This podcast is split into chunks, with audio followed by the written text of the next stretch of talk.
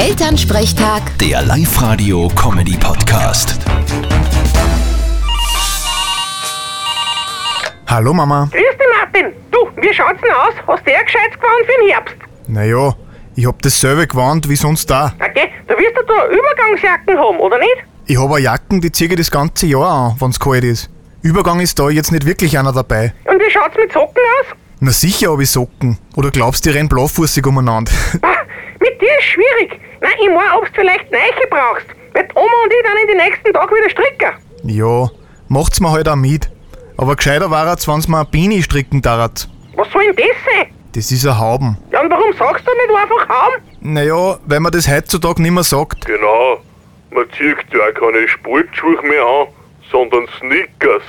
Und zum Weltsporttag sagt man Halloween. Ja, alles nur mehr Englisch heutzutage. Da sollst du dich noch auskennen.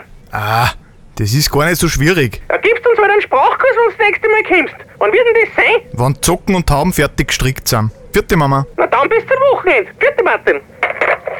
Elternsprechtag. Der Live-Radio-Comedy-Podcast.